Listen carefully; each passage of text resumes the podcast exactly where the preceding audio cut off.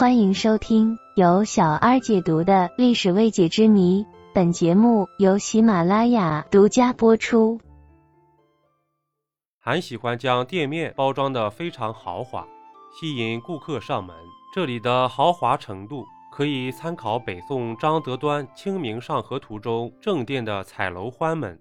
宋代流行的用竹木与彩帛搭建起来的彩楼欢门，就是一种常见的店铺装饰。这类广告一般用于酒店，越是高级的酒店，彩楼欢门就越豪华。为了使店铺晚上也能张扬醒目，商家们还会给招牌配上灯箱和灯笼，天黑点亮后远远可观。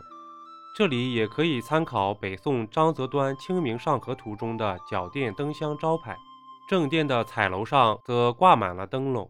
此外，在北宋时期，山东济南出现了世界上最早的铜版印刷宣传单，可比英国最早的印刷广告还提前了三百余年呢。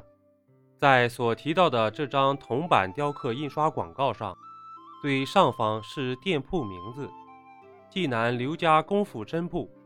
中间是白兔抱铁杵捣药的图案，图案左右标注“任门前白兔儿为记”。下方是广告具体内容：收买上等钢条，造功夫细针，不误宅院使用，客转为范。别有加饶，请记白。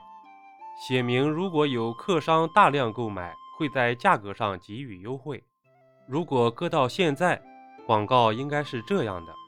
最上面就是济南刘家功夫针铺的店铺名字，广告的最左面则是认准门前兔耳标志，最右面则是只此一家，别无分店。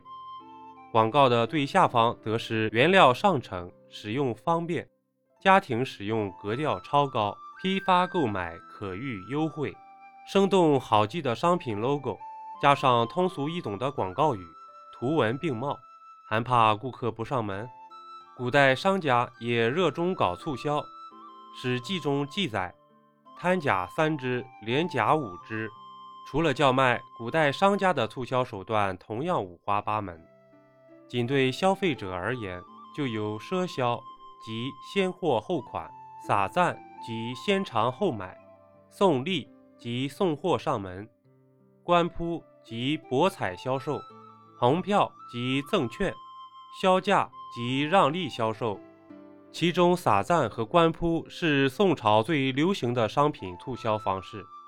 有古语叫做“贪三连五”，出自《史记·货值列传》中，大概意思是作为商家要大气，贪图利润的人只能赚取百分之三十的利润，而讲究薄利多销的人却能赚百分之五十。所以很早之前就有了销价，又名叫降价。现代互联网电商平台有个词叫拉新，即用各种促销、满减优惠券或者礼物吸引新顾客。而古人除了发放红票以外，也会设计游戏，最有名的莫过于官铺。在《清明上河图》中，套圈活动也属于官铺游戏的一种。官铺相当于我们现在的抽签、转盘摸奖，用预售商品作为彩头，按照约定的方式，如转盘、抛铜钱、套圈，只要投中了就可以免费或低价得到商品。这种营销方式恰好抓住了大众贪便宜的心理，甚至让人上瘾，很多人沉迷于此，危害程度极高。于是宋代政府对此进行了限制。只允许在元旦、寒食、冬至三天使用，其余时间一律算作非法赌博。为了促进销售，古代商家也支持信用卡、花呗等付款方式，也就是传说中的赊账。古代的赊账与我们一样，通过考核个人的资产、收入等情况，决定赊账的额度与期限。很多古代富人出门就没有付钱的习惯，因为是大户人家，消费只挂账。到了月底，商家整理好账单，提供上门收款服务。所以，对于富人而言，赊账又叫月结。若在购物节遇到买家不够给力，古代商家还有一个服务叫撒赞，不管买家需不需要，一律免费试吃试用，相当于我们现如今的七天无条件退货。因为成本的原因，所以撒赞这样的服务多用于食品类。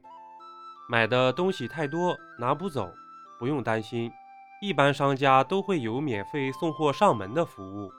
在古代又被称为送利。古代商家推广有妙招，王羲之题善赠老老，名人效应自古有之。利用明星代言扩大商品关注度那一套，古人也早就用起来了。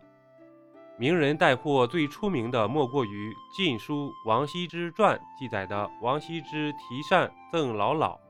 滞销的纸扇因为有了书圣的题字，一时间价格翻了好几倍不说，还立刻成为热门商品，被众人抢购一空。